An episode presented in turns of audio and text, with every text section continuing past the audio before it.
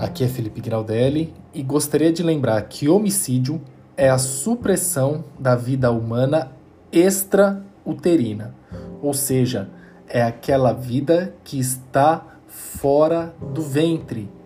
Pois, se houvesse a supressão da vida humana intrauterina, ocorreria o crime de aborto, o qual será estudado nos artigos 124 a 126 do Código Penal. Então fica a dica.